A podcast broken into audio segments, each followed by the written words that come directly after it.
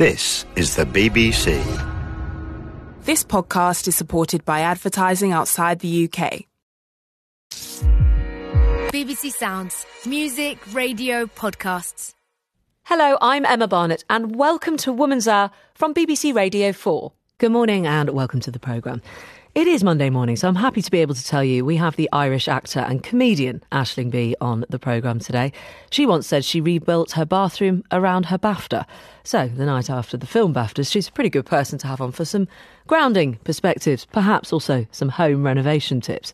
I should also say at this point, with the actor Samantha Morton's acceptance speech for her BAFTA fellowship last night going viral, Lots of people clicking on that right now. I was just looking at it before I came on air. She dedicated that fellowship to children in care based on her childhood experience. Samantha Morton, I'm happy to be able to say, is coming on the programme tomorrow. So, a lot of BAFTA award winners gracing the Woman's Hour microphone in the next 24 hours. I'm sure we'll get some wisdom and uh, some humour as well from Aisling Bea, who's with me today. But I'll also have a primer on Stoicism for you on today's programme. From Marcus Aurelius to the present day, you will hear why one of my guests has given up on wellness, having really gone for it on that level, and become a Stoic. But she will be challenged by an expert who's not so convinced and would like you to have more Aristotle in your life. I can't say that every day. But my question for you today revolves around the life and times of another guest on the programme who at 27 is set to become the youngest peer in the House of Lords. Carmen Smith for the Welsh Nationalist Party Plaid Cymru. Her appointment has provoked quite a reaction for a number of reasons, but top of the list of concerns seem to be uh, issues around her inexperience and youth. This happened, you'll remember, not long ago when another former political adviser last year went into the upper chamber on Boris Johnson's list at the age of 30. My question is what were you seen as too young to do? What do you make of such criticism? Uh, do you have those concerns? Do you think they're valid, actually, about when it comes to uh, specifically our lives and responsibility for our lives and politics and how to hold a mirror up to uh, the government in this case um, and, and, providing, as she would like to do, I'm sure she'll make this case, uh, a better experience for the people of Wales? What is your view, and what are some of your experiences when you were judged too young to do something? You can text me here, 84844. Looking forward to this. Email me via the Woman's Hour website, or you can get in touch on WhatsApp or leave a voice note on 03700 100 444. Those numbers you need for anything you hear on the programme and you wish to contribute. But first, over the weekend, there have been many tributes to the Russian opposition leader Alexei Navalny after his death in an Arctic prison on Friday. Yesterday, his widow, Yulia Navalnaya, posted a touching picture on Instagram of her with her husband watching a performance, him gently kissing her head. Her words, the caption below, simply saying, I love you. On Friday, before his death was confirmed, Yulia spoke to the Munich Security Conference in Germany. And you all heard about the horrific news I thought about it quite a while. I thought, should I stand here before you or should I go back to my children? And then I thought, what would have Alexei done in my place? And I'm sure that he would have been standing here a translation there uh, of Yulia speaking, and she is due to speak today to European foreign ministers in Brussels. Uh, previously viewed as someone remaining in the shadows, supporting not speaking, with the death of her husband, regarded as the last of the opposition to the Kremlin, could she now become the face of opposition in Russian politics. I'm joined now by the Spectator's Russia correspondent Owen Matthews, who was bureau chief for Newsweek in Moscow for more than a decade. And shortly we'll hear from Sarah Rainsford, who's now uh, the BBC Eastern European correspondent based in Warsaw, but was in Russia and reported from there for more than 20 years until she was expelled in 2021. Uh, Owen, that question then, I know you've been looking into it. Uh, the, the thought of Yulia becoming opposition. What do you make of that? Well, if her principle is to do what Alexei Navalny would have done, then she'll do it. Um, she definitely has the authority, the moral authority. Um, the question is, uh, who is she going to lead? That's the real tragedy of the Russian opposition. Is so many of them have fled the country. In fact, up to a million Russians, exactly those people who would have supported Navalny the intelligent, the smart, the well educated young professional classes, they've just uh, left en masse. And I think that's part of the reason, along with police repression, that there have been essentially no mass protests against his death. There have been some tragic scenes of his supporters leaving flowers, being arrested, that kind of thing. But Russia has not risen to protest that brutality, that uh, that appalling murder, direct or indirect, of Navalny. Um, so Yulia can indeed lead the Russian opposition, but the Russian opposition is basically outside Russia now. And that's to, I mean, and she is as well. And that's a, a complicated situation to, to try and have that together. The real tragedy uh, is that it could have been Alexei Navalny himself. I knew him. I respected him tremendously, uh, but I think he was uh, he was a fool to return. I think it was a tragic, appalling miscalculation. Um, I think uh, mean, when I see those images today of there's a woman called Svetlana Tikhanovskaya, the head of the Belarusian opposition. She fled. Um, she was in fact was expelled from Belarus in August of 2020, more or less the same moment that Alexei Navalny was left in a medevac airplane, having been poisoned.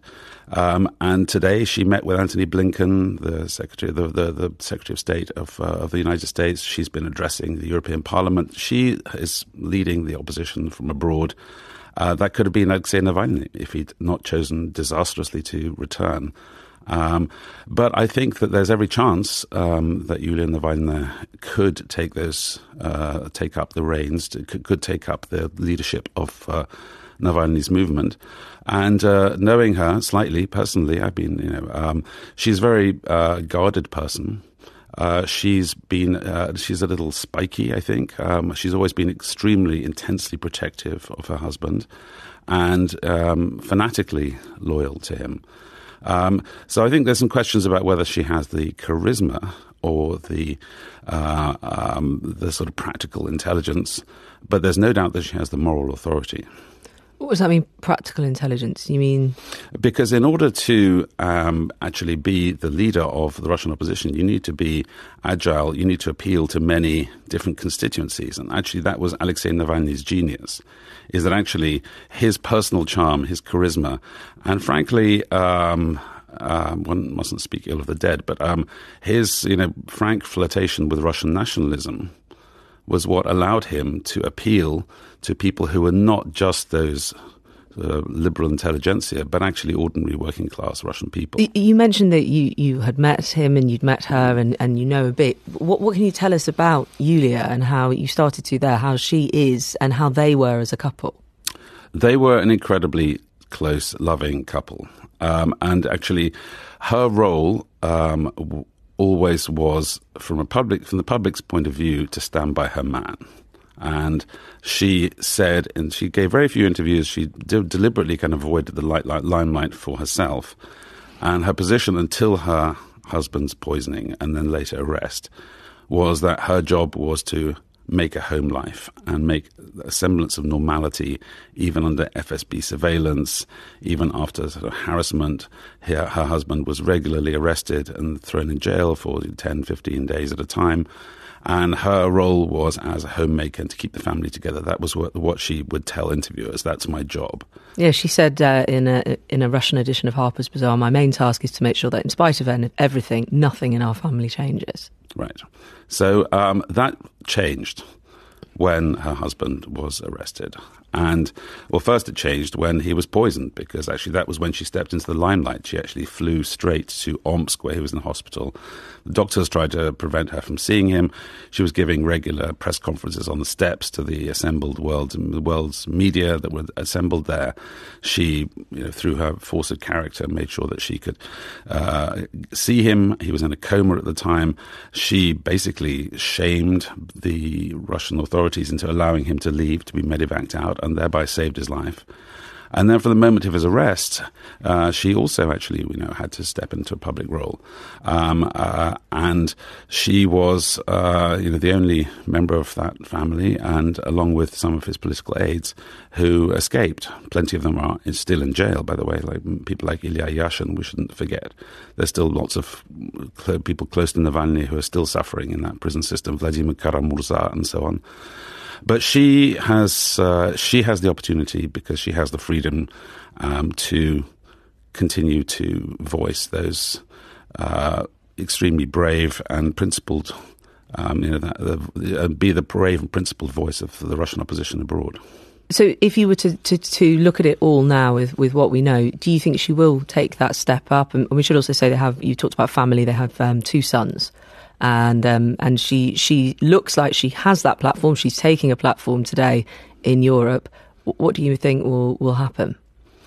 Uh, I don't know um, what her personal choice is going to be. Um, I think it's possible that she's suffered enough that she's been completely broken by this experience. Um, no one could humanly blame her if that was the case. But I think actually the the her admiration and devotion to her late husband's cause is so strong that I think that would be for her. It's possible that would be she would see that as you know the the highest expression of her love and the best way that she can you know, memorialize and commemorate her husband's memory is to continue his fight. And and her safety doing that. If she's abroad, then she's fine. Um, if she tries to do it in Russia, as Alexei Navalny disastrously tried to do back in January of 2021, when he decided to sort of go head to head with Putin by returning after his poisoning and was immediately arrested. Um, I don't think that that's even remotely possible to be a public opposition figure in Russia anymore. Impossible. Sarah Rainford's on the, Rainsford's on the line uh, now, the BBC's Eastern European correspondent, Eastern Europe correspondent, rather, I should say, based in Warsaw, but as I mentioned, was in Russia reporting for more than 20 years. Um, the, the latest that we've been hearing is also another woman in Alexei Navalny's um, Alexei Navalny's life. It's his mother, um, as his life was, and his team and the team around her being able to see his body. What what is the latest that we know? Well, to, to, be quite honest, not that much because Alexei Navalny's mother isn't being allowed uh, access to the body of her son. Um, she's spent the last few days uh, being passed from pillar to post uh, up in the Arctic, uh, trying to find him. And even now, when she's arrived at the mortuary where she believes his body is being held. Uh, she wasn't allowed in, uh, and the investigative, investigative committee, which is a very powerful body in Russia, has apparently told uh, Navalny's uh, family that uh, the investigation is continuing, uh, that it has been extended for an unknown period of time. We don't know how long that's going to go on for. We have no idea when.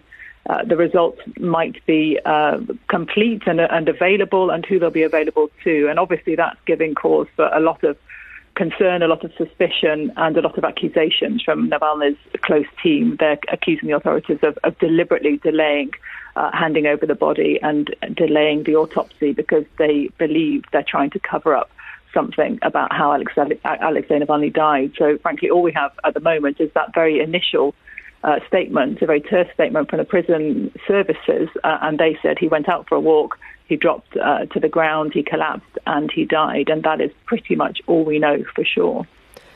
Coming back to Yulia and the fact she's speaking uh, to, or she's due to speak to European foreign ministers uh, in Brussels today, um, you also have had experience of, of meeting with the Navalny's and, and having a view perhaps on uh, the role his wife uh, has played, will play. Some refer to her as Russia's real first lady. What is your take on that?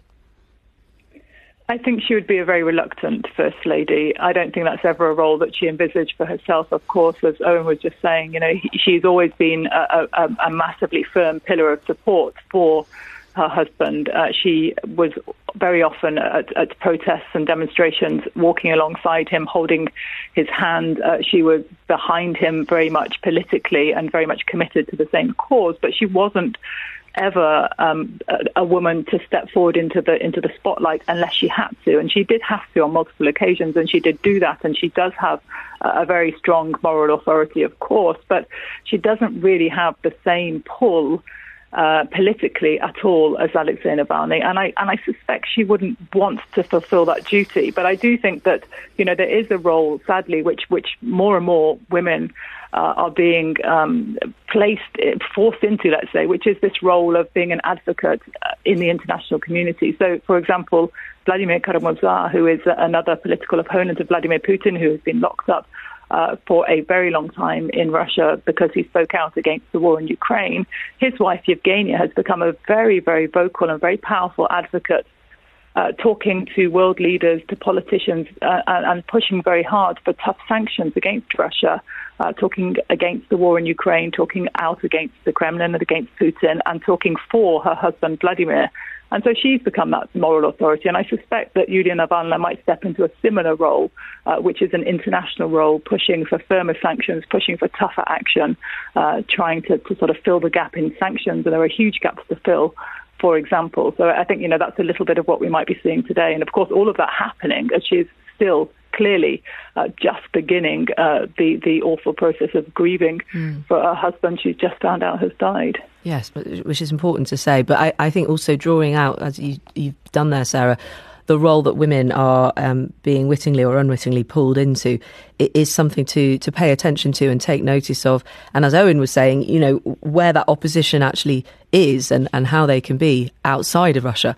Um, most of the time, it seems, it is important to note as well. Uh, thank you very much, Sarah Rainsford, there, Owen Matthews, um, who is the Spectator's Russia correspondent. Thank you for that. Um, and a message actually come in saying uh, don't put pressure, or there shouldn't be pressure to to put on Yulia to become the opposition, especially when it's just been highlighted how dangerous it is. She has children. Reads one message just listening to that, and uh, others along those lines, but others, I'm sure, um, fascinated, which we were trying to do this morning to hear a bit more about the woman uh, and what's going on, and and that presence that she has on social media, and also that uh, decision today and that ability to address political leaders uh, will be something to pay attention to as that story continues to develop. Um, I have also asked you today things that you were deemed too young for, as I'll be talking a bit later on the programme to what will become the youngest, to who will become rather uh, the youngest peer in the House of Lords at the age of 27. I'll be talking to Carmen Smith shortly. And there's a message here from Clara says, I was deemed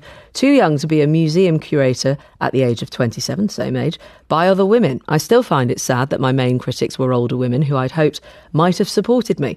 I've therefore made it my mission to support young female curators all my career.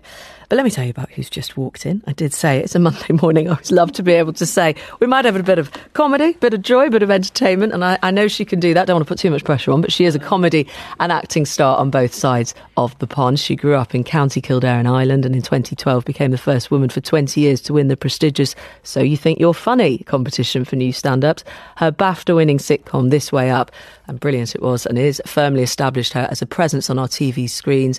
Uh, I could go on, but her latest show Alice and Jack has just begun on Channel 4. Aisling Bea, good morning. Good morning. What a lovely introduction there. We, we try, we try. We use the words and uh, we, we work with what you've done. Yeah. So thanks, thanks for that. very much. I feel like I'm, I'm too young to be on TV, to be honest. People right. are like, how could someone so young get on TV, you know? And I'm like, guys, I'm just a teen like all the others, an ambitious teen. 39? You know? it, it, between there and 16. I've just turned 39, you know, so I've got a vested interest. No, it's our, it's our year.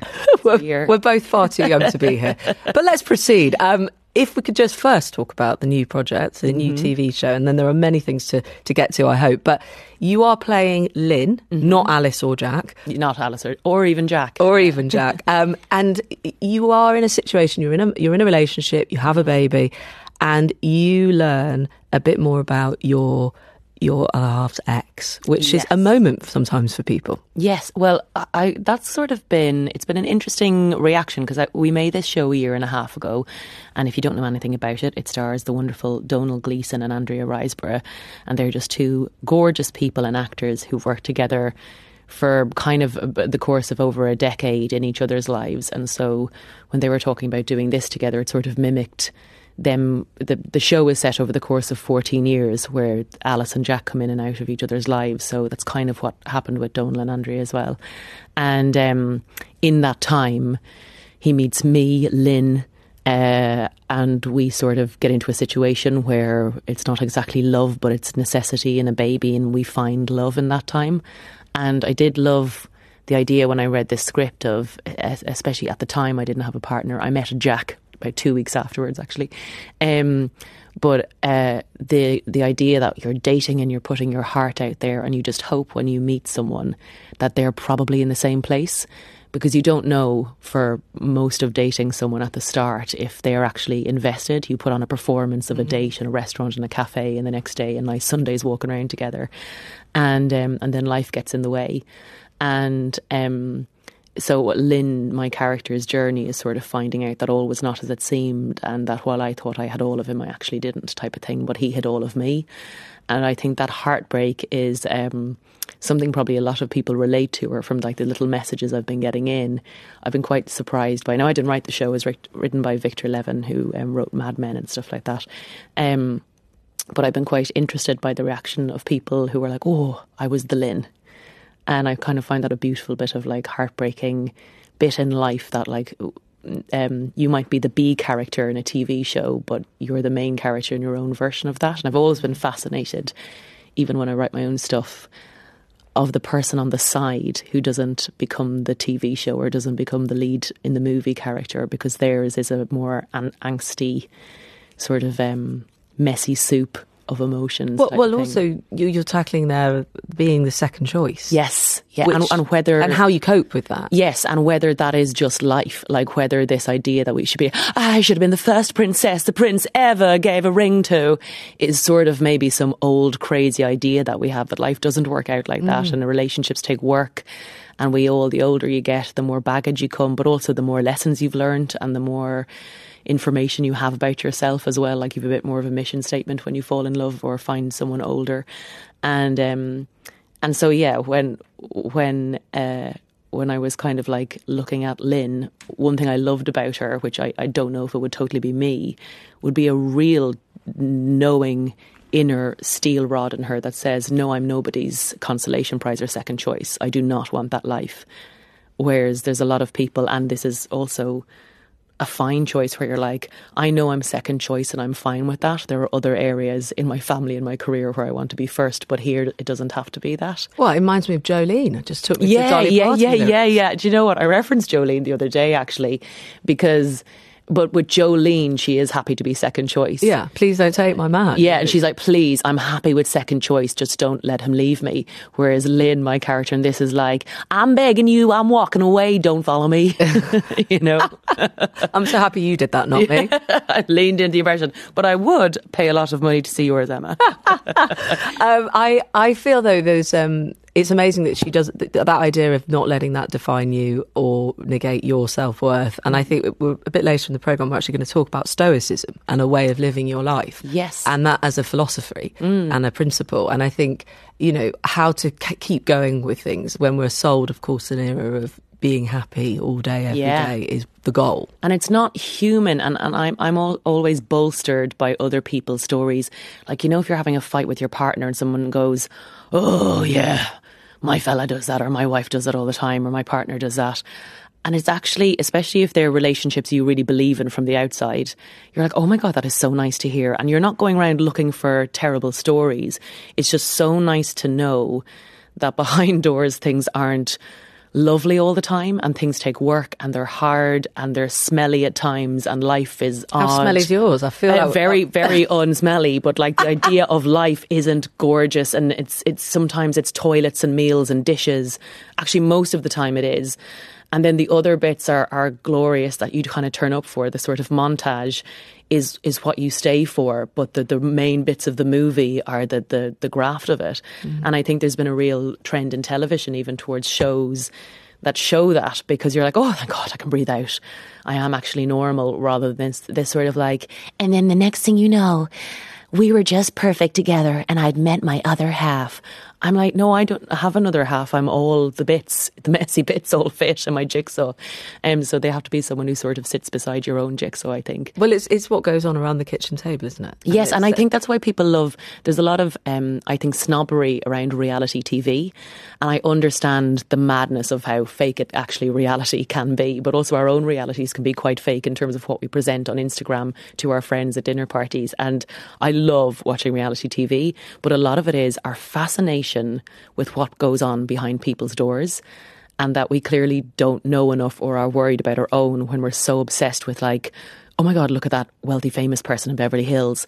She also has trouble like looking after her kids. Great just you know getting a wealthy home in Beverly Hills isn't uh, Isn't gonna take yeah, that isn't going to take it away. Thank God that's actually normal. But your house sounds a bit Beverly Hills because you rebuilt your bathroom around the. Oh my, Emma, if I have to answer this, I only no no. I was only lo- only drawn to it because of the. BAFTAs last night. Come yes, on, thank you. Come on, But there is a I have been asked say about this nearly every Is it single. true? No, Michael, um, lovely Michael Colgan, who's a journalist with the uh, Guardian. we had a gorgeous, re- and he's really funny, and I love doing interviews with him because he's really funny. The journalists don't pick the byline. I joked we were doing a Zoom, and I was like, "Look, Michael, my BAFTA fits in my loo. I always want to be one of those people who had a loo in her bathroom and didn't kind of put it out front. How embarrassing to own your successes."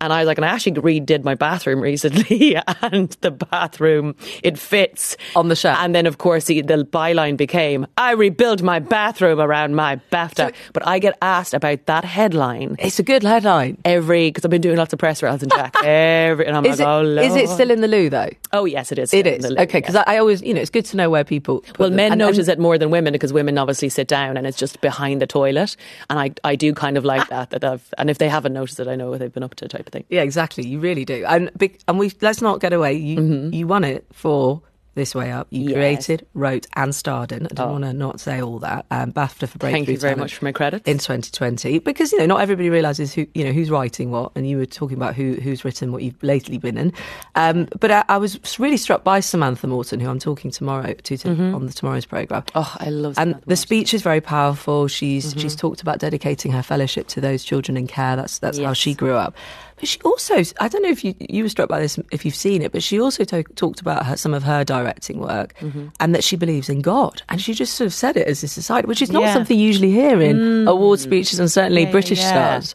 it's a, it was a I, real I wonder sharing because we have a, a, a like I'd be quite a spiritual person, but I grew up very Catholic, but I wouldn't call myself religious. Or it's not a belief in God; it's a belief in like I love that we're doing this here and not on Zoom because we have eye contact and connection, and it's real, and I can feel how this is going or went, and whatever that is, I believe in. And that during the pandemic, especially, we lost all of our intense core spirituality with each other, whatever that is. And it's probably sci- a scientist can come in and tell you that is dopamine, serotonin, and whatever else. But I think sometimes we definitely judge people who we deem very clever to be. Um, to be silly to believe in something that you can't see. But then when you fall in love with someone, you can't see the love or you can't see all the rest of it. And I think growing up, religious and knowing like oh god like I fought against uh, the you know um, uh, the awful abortion laws in Ireland and so much of that was rooted in religion and so much Catholic guilt and everything comes with it but I've also been I also have like a nun in my family and I've seen the beautiful work her and a lot of her female colleagues do and I've seen the best and the worst parts of it growing up intensely in quite a mono-religic um, religic mono-religic new word added to the dictionary I'm sure Oxford people listen um uh, the best and the worst Yeah. of both sides, and it's given me a lot more of a like maybe. Uh, and living in a, country that doesn't have a religion around it, other than maybe the royal family is the kind of closest thing now. to a religion, Yes. yeah, or the BBC, yeah. Um, and it does make me a lot softer and more understanding, and thinking, God, there's been times in my life where I've not known where to go, and mentally and I have hoped to God that the God is there. and that's not from a belief in God. That is literally a wringing my uh, hands to the air, the sky, going, "Oh, I hope something's bigger than this." And if if that's the only thing like crystals or whatever that gets you through the moment, fine. You know, fi- like fine. It's when it becomes a business and a doctrine and rules and and, li- and linked to politics and, and linked to politics and linked to about. judging people's lives, sexuality, all the rest of it. That you're like, no, that's not. That's not that stuff. But if, if, if people have like a little lucky pair of socks that gets them through the football match or whatever, you're like, absolutely go for it. You, grew up surrounded by women, didn't you? Yes, yes, A total much so. matriarch. Total matriarch. In, to be to be so, I didn't actually know I was one because it was an all female environment. It was just my mother, my sister, and me. We lived in the middle of nowhere. My mother has seven sisters. Um, and a very uh, like a like a bullshy great granny. I went to an all girls school until I was eighteen. We only had um, female teachers. I think there was one put upon uh, there was one put upon male vice principal in the secondary school at one point, and he was always like going, "Just try my best." I'm just always trying my best. Like, God love him, he was really kind. Um, but like, so t- I didn't know that wasn't how the world was. And it was such a shock to get Must to university and to uh, kind of be speaking and like expect to be quiet or anything like that. I was like, I don't think so. Um, so yeah, it, it definitely, I, I, going back, I wouldn't have changed it. I do love what it gave me. Um, and I, I do have a real intense love of women and the mess of us and all the different types. And I suppose for me, when I see stories on screen, like trying to loop it back to my show or even this, and they don't sound like the the wealth of people I know, I get so intensely angry and frustrated by it. When I see kind of like the same two or three characters crop up as if mm. they're not all of the people I grew up and knew, with all of their idiocies and brilliance and all the rest of it, I'm like, who, wh- what? How did you manage to pick the same three people over and over again for these rom coms or sitcoms or dramas? Where it's you know sort of the nun, the sexy one, or or the sort of like whoopsie.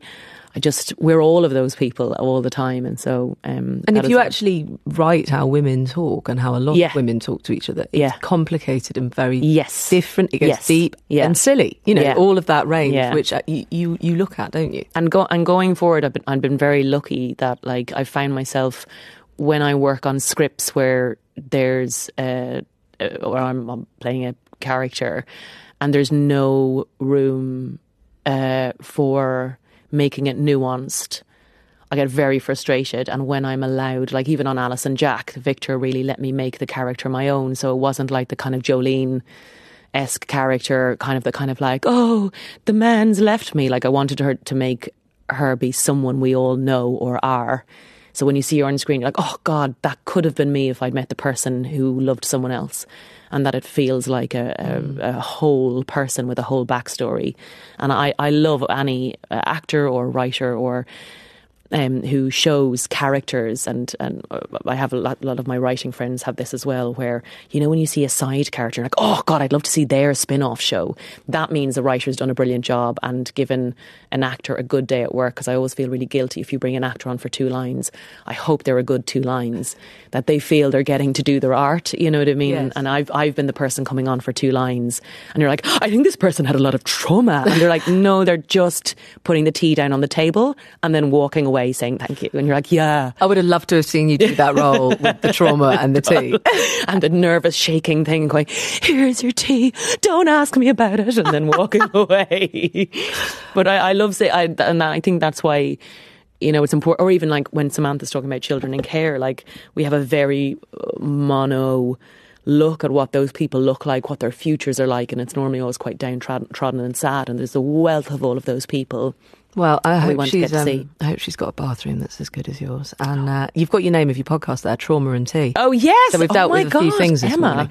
Aisling Bea, the uh, the latest program, Alice and Jack, as we started and slightly ended by talking, is just started on Channel Four. It's a joy to have you on the programme. Thank you so much. Oh, what, Thank you what a very joy. much for coming on this morning.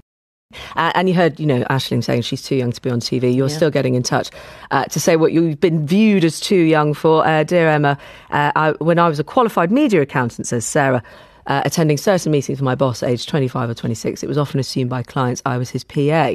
Thankfully, he was always conscious of this and always introduced me along with my credentials early on and often asked my opinion on technical matters during the meeting. I can imagine my experience would have been very different with a different manager. And so they go on. Keep your messages coming in. The reason I've asked you that, though, is because in April, the former Plaid Cymru advisor, Carmen Smith, will become the youngest peer in the House of Lords, aged 27. Uh, Baroness Smith of Llanfaes, as she will be known, is replacing Lord Dafydd Wigley when he retires, aged 80, as the Welsh Nationalist Party's only peer. Lord Wigley is Plaid Cymru's former leader, formerly an MP, also for nearly 30 years. Uh, Plaid Cymru, I should say, is unusual amongst the political parties in holding internal elections to select its nominees for the House of Lords. And one of the reasons uh, Carmen's nomination was also deemed controversial by some is because she was actually the runner up. She got the nomination as the highest polling woman, but as agreed by Plaid's national executive to improve female political representation, despite a man getting more votes than her, it's her. Uh, but this is also, just remember, a political party that doesn't even believe in the House of Lords. Uh, Carmen Smith joins me now from the BBC studios in Cardiff. Good morning. Good morning, Emma. Uh, a, f- a funny old turn here. Plaid Cymru, a party you, you, joined as a teenager, wanting to abolish the House of Lords. I also believe you're, you're a Republican, um, and this is a perhaps a strange role. Yes, um, I, I, I, think that some people um, might be surprised um, that you know we take take seats um, in the Lords, um, but I think ultimately wherever um, decisions about uh, well that impact people in Wales are made, and we must have voices there. I mean, I, like like you said there, I I don't believe in the Lords as it as it exists in terms of being an unelected chamber. Um, however, where you know where where decisions are made, we must have voices there and to change within. Um, Is that? Do you think that's part of your party accepting that Welsh independence isn't going to happen? No, no, no, certainly not. That's that's. Um, I, I mean, ultimately, I believe in my lifetime that we will have um, an independent Wales. Based um, on based on what? I mean, looking back through the, the polling data, it's it's definitely going the wrong way. And um, you know, Plaid's been around since 1925. I think that um, just speaking in terms of um, from my um, own generation, there's more and more support um, for um, independence um, for the younger generation, and so I think in the future we'll have more more support for it. however, you know, in terms of um, as things current stand uh, um, in Westminster make a, a, lot of decisions that impact people in Wales. So we must have, have people there that represent them. Yeah, I mean the, the argument makes sense in mm-hmm. the, it, but not in the context of a party, I suppose that, that doesn't want there. But but moving from that, mm-hmm. you've explained if people were confused the the rationale that the party's fashioned. You, have also obviously signed up to it. You're going in um, as you expect to. And th- there's also, as I mentioned, and that's an issue very important to Women's Hour, uh, there's a desire by the party, not least, I'm sure, in light of some of the reports around the toxic culture of it, which perhaps we'll come to, uh, a desire to improve female representation. What is your response to those who feel perhaps uncomfortable about uh, the way that your nomination was come to? I think just in terms of um, you know how the how the process um, ran, um, it's not um, unknown for us as a party and also um, other um, elections in Wales to have such a process in place where um, you ensure um, that women are elected into into positions. Um, we have um, ran similar pr- processes for like Senedd elections in the past in like 99, 2003, where the first person on each of the regional lists was reserved for women. Um, and so it's not it's not a new um, process. Um, and you know, just as a, a, party of equality, it's, it's quite important to us. But then specifically, you know, for this election, um, I mean, just look at the look at the House of Lords. It's um, seventy percent men, um, and the average age is seventy one.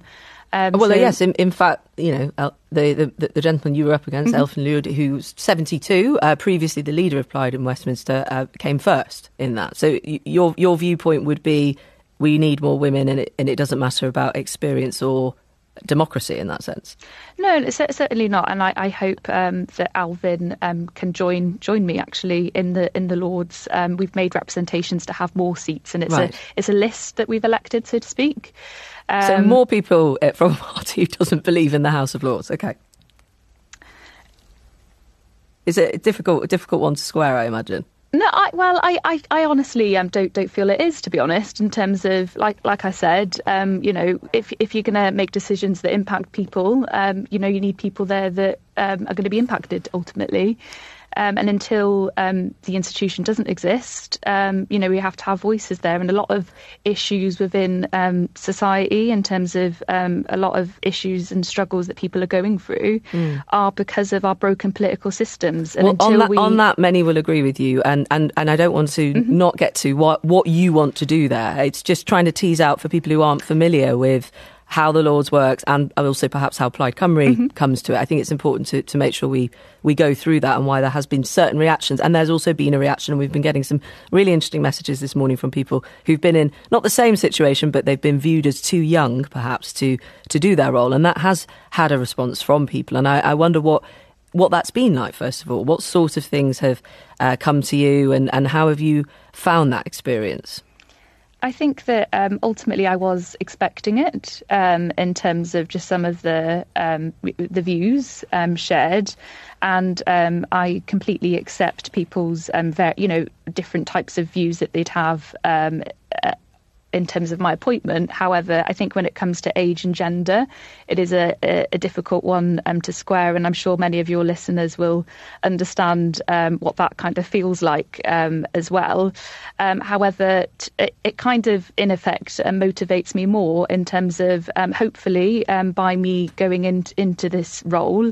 that hopefully I can bring other uh, well, women or people from other backgrounds into um, it, w- with me, so to speak, and hopefully that they will go for um, different positions in their communities um, in the future or, and get involved in campaigns that matter to them. And because um, I, I, completely, you know, it, it is tough. Don't don't get me wrong at all. Um, and as as many of your listen listeners might have written in in, in regards to um, their own experiences of uh, being judged in terms of their their age. Mm. Um, however, if um, if we don't um, put people forward with different who look differently, who um, but also more representative of our society, then how are we going to make that change? Really? Well, and there's a great deal of concern in politics. It's it's given sometimes a, a bit of a, a, title like intergenerational unfairness, but there mm. is a great deal of concern about. Uh, whether younger people are fairly and, and better could be better represented is what does that look like from your perspective about what you're going to try and bring to the table? Yeah, so well, ultimately, I'll be going there to to do a, a job of work, um, and um, there's a few different um, areas that you know I'd, I'd, like to like to focus on. But I think through doing that work, um, I I would hope kind of bring a different perspective in terms of just my own um, lived experiences. Um, so I was a um, well, I, I grew up in um, North Wales um, in a place called Môn, um, where I was a, a young carer. And um, I'm sure that um, some of your listeners as well uh, might have um, experienced some like caring responsibilities mm. and how difficult it can be to, to you know, like balance um, different um, parts of your life, really. Um, but in terms of how that shapes you as a as a person, in terms of how you might see things, you know, differently, and also understand how perhaps you know life can be dif- difficult for different types of people as well, and how that should be considered in you know wider um, like policy changes and things that actually um, make a difference to people's day to day lives. So uh, uh, we should say a young carer mm-hmm. for your father. Is that, yes. that right? Yeah, yes. my late father. Your late father. Um, and from from that perspective, are you are you hoping to make that one of your your issues? How how carers or, or particular in particular young carers' lives are affected in it's, the UK? It's definitely um, an interest area of mine, and it's something that you know I, would love to to further support um, young carers and um, other people who are carers um, with the type of supports that support they get. Um, because previously um, I was uh, I used to work in um, the National Unit Students as yes. their deputy president, and that was an area that I was you know very passionate about for those reasons, and why I actually got um, involved politically. Really was to make things easier for young people going into um, university in terms of how their means tested in terms of the financial support and and that um, the means testing was was removed for student carers in in Wales um, after that campaign. And there, there, I mean there's loads of there's a host of areas um, that you know could um, there's more support needed for carers but some of the things that I'd like to focus on in the Lords are um, so, in terms of well, with Welsh communities, um, a lot of Welsh communities have been scarred by the industrial past, and um, so something that I uh, really like to work on is in terms of looking at how Westminster can pay for coal tip safety. Um, and at the moment, it's not something that Westminster um, sees that they're responsible for. Um, but in terms of that, you know, would make a difference in terms of um, how those communities are um, respected, um, but also supported um, in the future.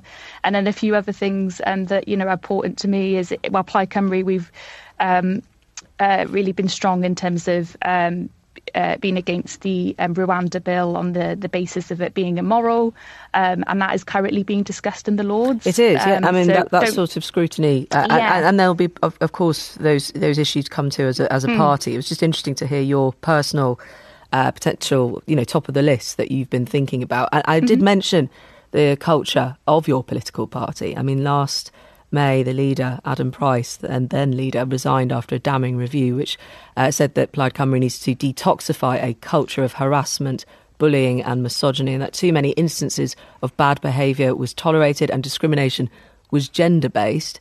As a 27 year old woman in Plaid Cymru, what is it like for you?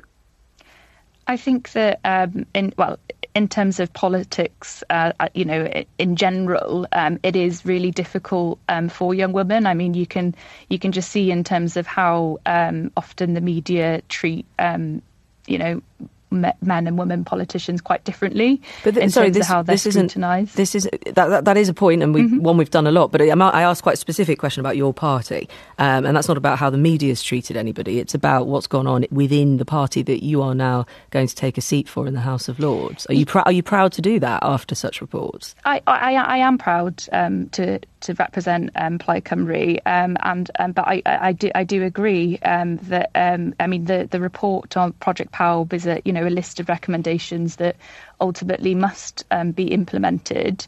and as a as a young woman, you know I, I have had those experiences in you know. in the in the party, and it has it has been difficult. But I I do believe in the fact that you know the party's done a kind of a, made a brave step um, in terms of you know outlining how um, they can improve and also kind of you know publicly stating that yeah this isn't this isn't okay um, and we must do something about it and I think a lot of orga- other organisations are going through um, a similar oh, yes. the, the, thing there are well. many we, we we do a lot of them most mm-hmm. days mm-hmm. uh, here on this programme it's just good to hear your yeah. perspective uh, as a, a, young woman within that party a younger woman I should say mm-hmm. uh, the next time I talk to you you'll be a baroness so uh, that will be a, a, new title for me to introduce you. But for now, I think I, I just call you, if I can, Carmen Smith. Um, thank you very much for talking to us this morning, giving us a window into your new job. Uh, the former Plaid Cymru advisor there, uh, about to become the youngest peer in the House of Lords, aged 27. Thank you very much indeed. Hearing a bit about some of her priorities, but also those tensions for that political party taking a place in the House of Lords there and a part of the political system it does not agree with. Uh, a message here. Lucy in Dorset, good morning to you. When I started my teaching career as a head of drama department on my very first day, I was shouted at for being in the corridor at break time. Maybe more because of how long, young I looked, perhaps, but still deserving of a smug answer back. Your message is about what you were deemed too young for. Very powerful one here. I've been told I'm too young to have had a stroke at 31. There's a lot of expectation around age and disability, and it's something that is rarely talked about. It's a very good point indeed. And uh, another one from Marjorie says Dear Emma, I was 14. My mother considered me too young to attend my father's funeral, despite the fact I'd coped with his sudden death in a road accident.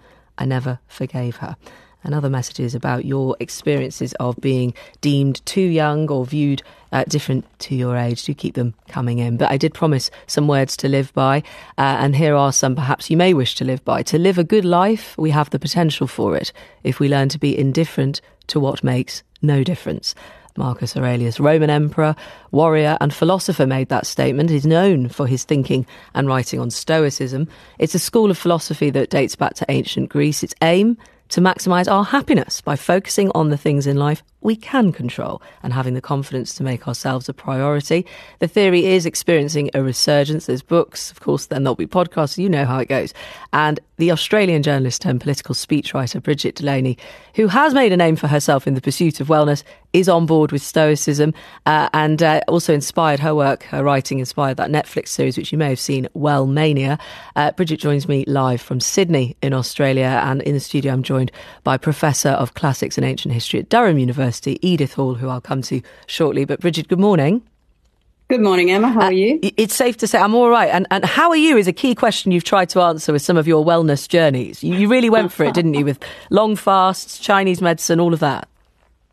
I did. Um, I started writing about wellness way before it became um, expensive and goopified. Um, and then I watched the explosion of, you know, retreats, um, various uh, types of meditation, different diets, and I wrote a book called Wellmania, which became um, a Netflix show with Celeste Barber. was there so that doesn't mean I'm well. No, I just, no, it just. I was going to. I was going to say, what does that mean? What, what, were you looking for? What What was going on in your life? Um, I was looking for. Initially, I was going to a lot of um, monastic retreats. So I was interested in ancient traditions of, of disappearing from society and taking stock. And if you're not religious, that as- that aspect of society has disappeared. And so I was interested in what would happen if you tried to integrate slowing down, going on retreat, going inwards. What would that look like? And um, it was kind of surprising slash not very surprising to see that the market came in very strongly when life became very hectic for a lot of people. People were getting burnt out, and then retreats became this commodified thing. And Stoicism, how, how have you come to that, and what is it for you? Um, well, I came to that just as a, a, weekly column in the Guardian, and you know, sometimes sometimes you run out of ideas. And a friend sent me a press release from Exeter University um, saying they're doing Stoic Week, and would I write about it? I think the week before I'd written about taping my mouth shut while I was trying to sleep. So another wellness thing. And I found this, um, I found Stoic Week quite challenging. I wrote a very flippant column on it and then was contacted by Stoics saying, look, you really should take this a bit more seriously. It's very helpful. And so the next year I went back and did it again, just in, my own time um, with some friends and found it extremely useful. And that was before the pandemic. Um, there's a lot of stuff around control. And in Australia, um, you know, the borders were shut. There, there, were quite severe lockdowns for, you know, up to two years. And so Stoicism was extremely helpful to me then. And, and what does that mean? Could you give an example? Yeah, sure.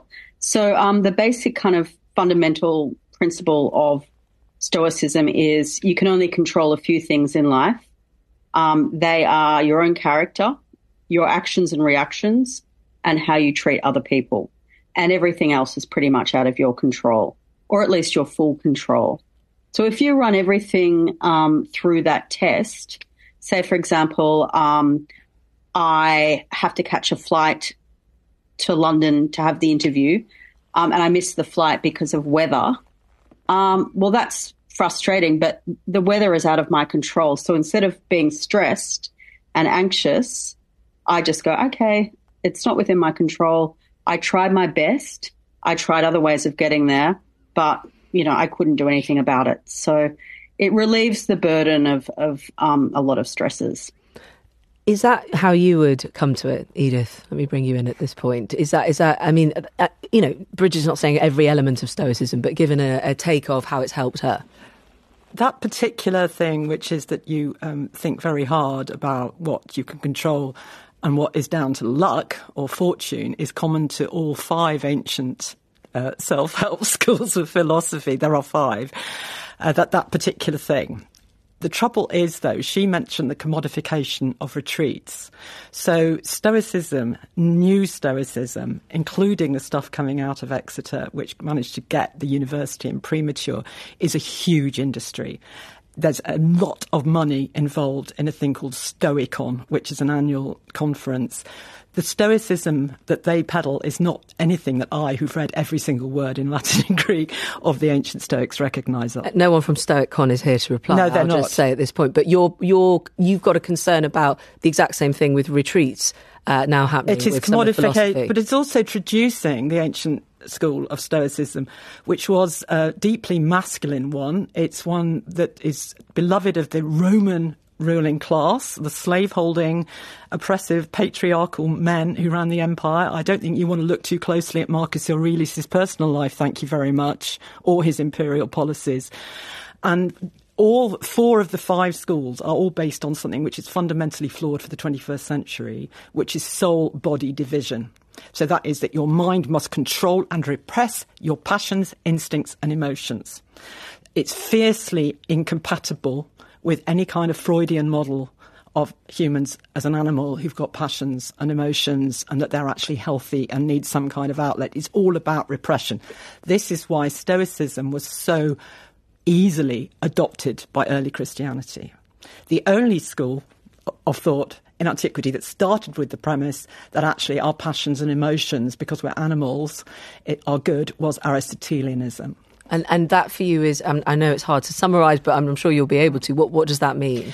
That means that uh, we're always going for the middle way. So your say anger is not we must uh, suppress anger, which is Stoicism. They say anger is a form of madness. Aristotelianism says that it's on a, um, a, a, line between no anger, which makes you a useless moral agent if you don't get angry when your kid is bullying the place out, to excessive anger in the wrong place at the wrong time. We need to get the right amount of anger to get us into the head teacher's office to defend our child. The same with sex. Sex is good. This is why, you know, eating is good. Aristotelianism is the only one that is friendly to women because all the other systems saw women as just sort of animal and base, men as mind, women as body, lactation, child rearing.